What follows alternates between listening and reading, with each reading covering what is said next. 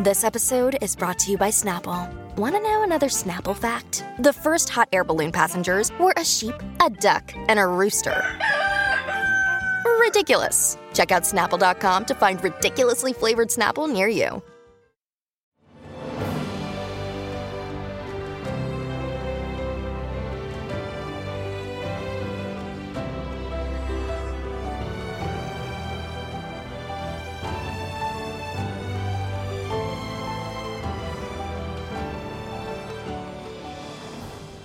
Welcome to the newest episode of Beyond the Fame with Jason Fraley. I'm your host, Jason Fraley, picking the brains of the top filmmakers, musicians, and artists of our time. Stand up comedian Maz Jobrani brings his Things Are Looking Bright tour to the Kennedy Center in Washington, D.C. on March 19th. I spoke to Jobrani in 2017 during a previous visit to the Kennedy Center to film his first original Netflix special. Maz, thanks so much for joining us. Thanks for having me, Jason. How you doing? We're doing great. Anytime we get to talk to comedians, a good morning. Come on, that's it's the best way to start your day. Now you got pressure on me, bro. no, don't worry about it. But uh, this is your first original Netflix special that you're going to be taping there, right? How exciting is that? Oh my God, I'm super excited, man. Um, you know, I've had other stand-up specials on Showtime as well as on um, Comedy Central, but this is the first network Netflix uh, original. And um, to be honest with you, ever since I started doing stand-up uh, about 19 years ago now. Wow. I've always wanted to do a special in Washington D.C. Um, and and there's a couple of reasons. One is because I'm a big fan of Eddie Murphy's, and he did Delirious in D.C. um, so I kind of wanted to be like Eddie Murphy. Uh, but but also I. Um, I, ever since I started touring and coming to DC, I honestly think that DC has some of the best audiences in the world, um, and so I'm super super excited. It really is, and you're going to be in this. Uh, to your first point, you're going to be in the same building that literally just honored uh, Eddie Murphy with the Mark Twain Prize two years ago. Um, hey, that's a good point. There, there, you go, man. It's coming full circle. There you go. But to your second point, it is great audiences because they're smart, they're politically engaged. You know, they're they're they're cultured. You know, so you can you can go into a lot of areas, which I know you do a lot in your in your comedy. Um, you know, a lot of more political topics. Are we going to see uh, any any more political jokes in this? Yeah, man. It's crazy because um, uh, as much as I, I I tried to avoid even getting into that world when when um when when the election started you know it was interesting because it was everybody was doing trump jokes. And i and i thought to myself what can i do that no one else is doing? I'm not even going to try it. Right. And then uh as he kept talking it became impossible not to do trump jokes. So now it's yeah there's a ton of political stuff in there. Um it's it's crazy because it used to be that when the weekend came you you you were kind of guaranteed you're not going to hear from the president. Uh, but not this one. Saturday morning tweet. Man, when people ask me what, what's the material about, I say basically I try to take on uh, political issues, social issues, and my kids. So those are the three things. In that order. Oh, that's yeah. great. Uh, awesome. Well, everyone hates politicians and kids. yeah, exactly. Well, I yeah, it's it's easy to bang on both of those those groups, you know. Just kidding. We They're the enemies. Just kidding. We love kids. Not we the not the we others our, so much. Uh, yeah. Awesome, but no, but no, it's it's actually um, you know while you're making us laugh, you are you are doing an awesome you know service doing this social commentary stuff. So we thank you for that. I mean, there's serious dramas that I don't know, like Malala Doc. They they deal with these serious issues about xenophobia. Um, but but why is comedy such a unique like instrument to be able to go there in, in ways that I don't know? It does it disarm people, gets them to think. You know what I mean? Why is it uniquely suited for that? Yeah, I think comedy historically has dealt with politics um, they, when you look at guys like Richard Pryor or George Carlin, even uh, Lenny Bruce to an extent, um, they all were dealing with some serious topics. But when you deal with it with comedy, it uh, it, it gets the message across in a way that the audience almost isn't thinking about it consciously. Um, you know, I've heard I heard I was on a panel with D.L. Hughley once, and he said that comedy is like giving people their medicine, but in orange juice. and so it really is that. So you know, and and and and that's that's the way I know how to be. I've I've always been a big fan of comedy. I've loved comedy myself, and um, once I got into it, and I realized that coming from the perspective of an Iranian American, I have a lot to say.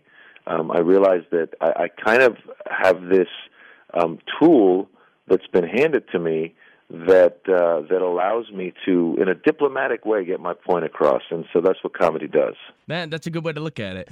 So you mentioned you're born in Iran, Tehran, right? Um, and you moved to San Fran area, the Bay Area, around like six. Um, do you do you remember Iran much, or have you gone back to, to visit since? Or, or I guess you were too young. Yeah, you know what I remember from Iran is just great memories. I was there. Um, I was born in '72, and I was there till late '78, so it was before the revolution. So there was definitely not. Um, the the strict um, Muslim laws that are governing the country now. Uh, and um, and as a kid, I just remember playing. I remember I remember a lot of American influences. I remember uh, having Spider-Man comic books, being a fan of Zorro. Uh, I, I loved Muhammad Ali. Uh, just just it was it was fun. It was great. And then uh, yeah, moved to America. Grew up in America, and then I went back about 20 years ago. My father had gone back uh, because of uh, business reasons, and I went back to visit him for just a two week period. I was in my mid to late 20s at that point, and it was it was bittersweet because the people were fantastic. It was they were so welcoming. Uh, my family as well as uh, just strangers. The people were great. The um, the memories were amazing. I don't I don't know if you've ever gone back to a place you haven't been in for 20 years, but I would walk into my the aunt's house and and the smell of her food would just bring me back wow. to my childhood. So all that was amazing. The the sad part was there was a lot of young people that I met there who seemed to not have a lot of opportunity. Mm-hmm. Felt like the economy wasn't good. Felt like they were um, somewhat um, uh, held back by again by just some of the regulations of the government the, the the some of the laws where, for example, men and women can't be walking around in public if they're not either married or siblings. I mean, you can, but somebody could bother you and go, "What's going on here? You guys, you know, you you can't be dating." So there was a lot of freedoms that that uh, we take for granted that they didn't have. So that part of it was was actually kind of a downer. Right, right. Well, hopefully some of the good things like your aunt's cooking help counterbalance that a little bit for sure. Once you got here to the states as a kid, which comics did you grow up on? Well, as a kid, it was interesting. I was thinking about this recently. So, like you said, I came out at, at around six years old, and and and kind of going back and trying to analyze myself from back then. I, I thought, first of all, I thought, um, you know, I, I wanted to make friends, and I remember I used sports. Um, I used to also go shopping with my um, with my mother. We go grocery shopping, and I would buy a ton of candy uh, for myself, but I would bring extras and I would kind of pass them out to other other friends. So so I was kind of bribing my way into friendships. Um, and I was and, and I became a big fan of comedy, and and so that's around the time I started watching comedy. And I think Eddie Murphy was definitely the the, the big one that I remember. Uh, but then once I got into it, I think I would just binge on Saturday Night Lives. I would binge on. Um, they had Evening at the Improv. I remember watching all the Rodney Dangerfield specials and discovering guys like Dom Irrera, um, Sam Kinison, Andrew Dice Clay, um, you name it. I mean, all these guys were on there, and uh, you know, all the there was uh, Arsenio Hall back then. There was all these. I mean, it was it was it was nonstop, and and it was great because now as a parent, we are very um, diligent about our kids falling asleep on time, and and we keep going back into the rooms and telling them to go to sleep. But I remember when I was a kid, now I'm guessing I must have been eight or nine, maybe even ten. I don't remember my parents checking in too much. They would just say, "Go to your room," and I go to my room, and I had this little black and white TV, and I would just turn it on and stay up late and watch this stuff. So that was my uh my I was kind of that was my nerd nerdiness was was comedy. I was a comedy nerd. That's awesome. But you almost didn't go into it, right? You studied political science at Berkeley and then you did the PhD program at UCLA and that's when you kind of left and officially dove into comedy, right? To explain how that worked. You wanted to go into politics first or what? No, it's, it's very much a uh, an immigrant story in that when I think a lot of immigrant parents when they come to America they they have dreams for their kids. I think actually any parent, but immigrant parents in particular, they think, hey, listen, I I fled a revolution to get here, so right. you're going to be a lawyer or a doctor, um, and that's what my parents had convinced me. I'd been doing theater since I was 12 years old. In school, we had some great programs, and I I fell in love with being on stage. Uh, and when I told my parents that's what I wanted to do for college, they kind of said, no, no, no, you should be a lawyer or a doctor. So I chose to do poli sci at UC Berkeley, thinking that maybe that would then lead me to becoming a lawyer. Um, and then while I was studying poli sci, I, I went for my junior year. I studied abroad in Italy, and there was this professor, and he was great. And I was watching him, and I go, "That's what I'll do. I'll become a professor. That's that'll please my parents because it's a very prestigious job, but it will also allow me to stand in front of people and and you know lecture. It's kind of a, a compromise. And so I got into a PhD program at UCLA, and as soon as I got in, I decided I'm going to go audition for a play as well at UCLA. So I got into the play. What was the play? The play was this. It was this very. It was a. It was a modern play, um, very avant-garde. Uh, it was called. Uh, I think it was called Surely Not in Vain. It was about a guy who's married but is uh, gay. He's closeted gay. I played his father, uh, who was kind of an overbearing father, and it was just very avant-garde, very out there, very college, um, you know, risque. It, Right. was, it was a lot of fun. Right. But it was great because I'd be doing the play at night and having a blast, and then I would go to my poli sci classes during the day, and every time we would uh, discuss anything at poli sci, it would always kind of digress into a conversation about what purpose we served as political scientists. And quickly I learned that if you want to be in academia, it's all about publishing or perishing. and I thought, wow, that's really not what I want to do. So that's when I dropped out. And basically, in a roundabout way, I ended up at uh, at the age of 26 was when I decided to really pursue this stuff seriously. And um, here we are, 19 years later. Yeah, the Professor Jobrani that never was. Almost, man. Well, you're giving lectures now. It's just lectures that make people laugh in a way. So you're still on stage in front of a class in a way. Um, that's awesome. How did you get the comedy nickname the Persian Pink Panther? Who came up with that one? That's great. Oh my God, you are. It's so. It's, it's so funny you ask that because the Persian Pink Panther comes from a movie I made called Jimmy Vestvood American Hero, which is about a bumbling idiot. It's about a guy who's living in Iran. He wins the green card lottery to come to America, and he's always wanted to be an American hero because he was a big fan of Steve McQueen's since he was a kid. He loves Steve McQueen movies. He wants to be a cop.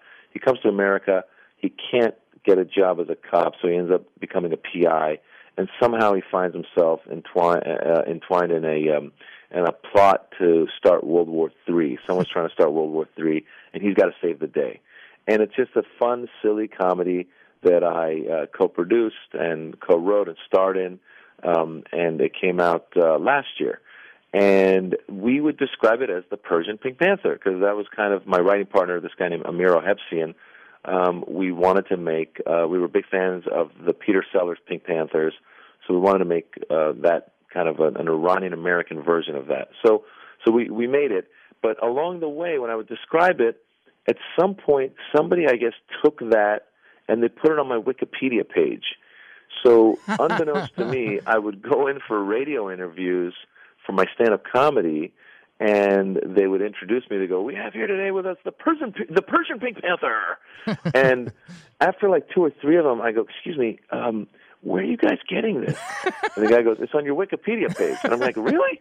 So I swear to God, Jason, I have been trying to get Wikipedia to take that off because I've been trying to explain to them that I am not the Persian Pink Panther. The character from the movie, the movie was described as the Persian Pink Panther, and the latest um, back and forth. I actually have a screenshot where Wikipedia wrote us back. I got like my manager or somebody to try to take it off. Wikipedia wrote us back and said, just because the person from this page does not like the title that he's been given doesn't mean that we're going to take it off. Wait, so really? basically, You can't go in there and edit. Even you can't just go in there and edit it out. I cannot. I, I guess they're basically saying like I guess it would be like they're playing it as if it's a fact about my life that I cannot get rid of, and it's the funniest thing. It's very, very Big Brother. Oh, um, just this, just this little rabbit hole that you get into, and the email that, that I wanted to send it out as a screenshot because uh, on my social media because it's just hilarious that that they're telling me that I don't know me better than me. That's great. What was that? There was a great Steve Carell line in The Office, you know, and he's Michael Scott. He does that real deadpan, and he goes, "That's what I like about Wikipedia. Anyone can add to it, so you know you're getting the best possible information." yeah, yeah, it's a crazy thing. Oh, that's hilarious. All right, so that's a little apocryphal then. The Persian Pink Panther. We'll we'll try to get that out. We'll get the word out that you need to get that scrubbed from uh, all this online stuff. Start the campaign, man. Let's do it. Let's go. And the kill the Pink Panther. Uh, that's yeah. awesome. All right. Well, what's a legit uh, actual? I know is an actual title of one of your groups was the the Axis of Evil comedy group. Uh, how did you guys? How did you get hooked up with them? Well, the Axis of Evil comedy tour was this group of stand-up comedians from different Middle Eastern American backgrounds. Um, what happened was I was a regular, meaning I performed a lot at the uh, comedy store in Los Angeles, and the owner, Mitzi Shore, who's a legend in comedy, She's Pauly Shore's mother, but she's also the lady who um, basically built the comedy store, and that's the club where guys like Letterman and Leno and some of the bigger names had gone through.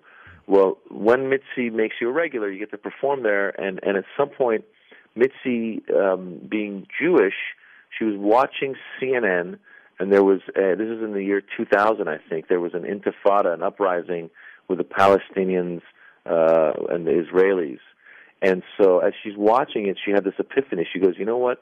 I think there's going to be a need for a positive voice for Middle Easterners in the very near future. This is before September 11th. So she decided that she's going to do a special night, just once in a while, put together a night, uh, because she'd done that before. She'd done like the Black Comedy Night, the Women of Comedy Night, right. Latino Night. So she wanted to do Middle Eastern Night. So she got any Middle Easterner that she knew, and there was not that many at the time and she, they asked me if I knew some, and I introduced a few that I just met here and there, and we put the group together. And originally, she called it the Arabian Nights, um, and it was me and Ahmed Ahmed and Aron Kader, and a handful of other comedians over here uh, in Los Angeles.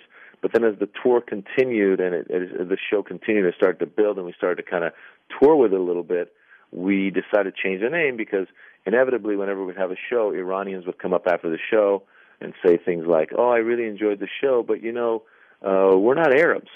And I'd go, "Yeah, I know, but that's the name, Arabian Nights. That's what Mitzi Shores called it." I see. And um, basically, around 2005, me, Ahmed, and Aron Kader decided to uh, basically branch off from there and call it the Axis of Evil Comedy Tour, just to kind of lampoon that term that George Bush had given to Iran, Iraq, and North Korea Right. And uh, we started touring with it, and uh, it it really actually our first big show was in D.C. at the Lisner Auditorium, wow. uh, November 11th, 2005, and it basically kind of put us all on the map because uh, eventually a production company saw it and and liked it enough to produce it for Comedy Central, and uh, and then from there we uh, we we went on. That's awesome. I didn't realize that that sort of started uh, pre 9 11 and all that sort of just happened in real time in the name change. I thought it was after the fact. That's awesome. Um, you mentioned uh, Letterman and Leno a few minutes ago. It, must be wild that you, I mean, you've gotten to go on so many of these awesome, you know, legends late night shows. Uh, I know you went on Leno, Colbert, Craig Ferguson, all these guys. Well, as a comedian, you're excited. You're very excited to do those shows. Um, it's actually hard because you go on and you do uh, usually four to sometimes six minutes tops, and it's harder to do a four or five minute set than an hour long set because you really have to nail it down. You got to know you're in and you're out. Uh, if the crowd is laughing at the wrong places, meaning they're laughing early or or laughing at the setup, you kind of you kind of got to start talking again because you're, you're you you have limited time. So there's times when you'll say something and the crowd starts cheering. You're like, oh, shut up! I got I only got four minutes. Um, but it was exciting. I remember when I first did Leno, it was really exciting because that was off of the Axis of Evil comedy tour. And yeah, he comes backstage. He says hi. I brought my mother and my uh, manager and a friend, and we were all so excited to be there. Um, and it, it it just it's interesting because once you walk out on that stage, you realize how small the actual theater is. There's usually like 200, maybe maybe 300 tops people in the audience, and um, and and you don't really you don't really think about the fact that that you know the whole country is going to see this, uh, but they do, and it's really exciting. And and I'll tell you more, more recently, the Colbert one. Um, I, I had always wanted to do Letterman. I was a huge fan of Letterman, and um, and I never got a chance to. but I've also been a fan of Colbert's, and I'd actually been on the Colbert Report uh, back when he had that on Comedy Central. So once Colbert came around uh, this past fall, actually the Friday before Trump became president, I did stand up on Colbert, and I had Trump material.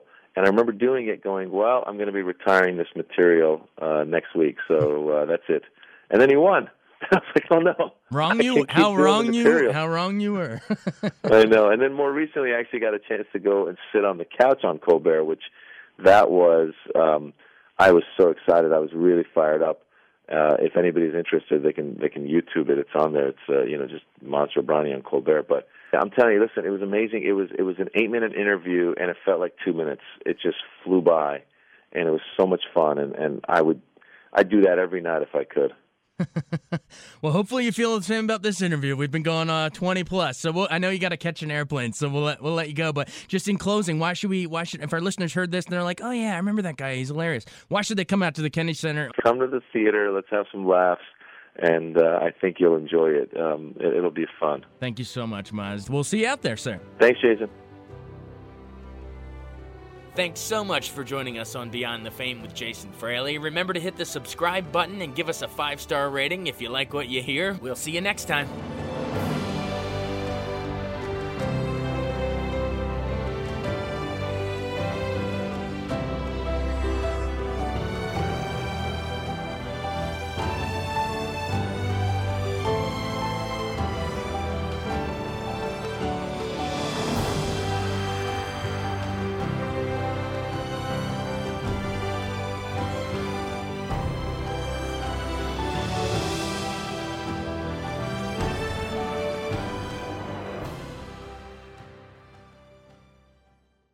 I wanted to take a second to tell you about an app I really enjoy. Living in the DC area is great, and Podcast DC gathers all of the local shows that I like all in one local app health, sports, local news, politics, and so much more. Podcast DC is the new local app with hundreds of DC area podcasts to choose from. I can earn exciting rewards just for listening and share the podcasts I love instantly. Available in the App Store or in Google Play, listen local with Podcast DC.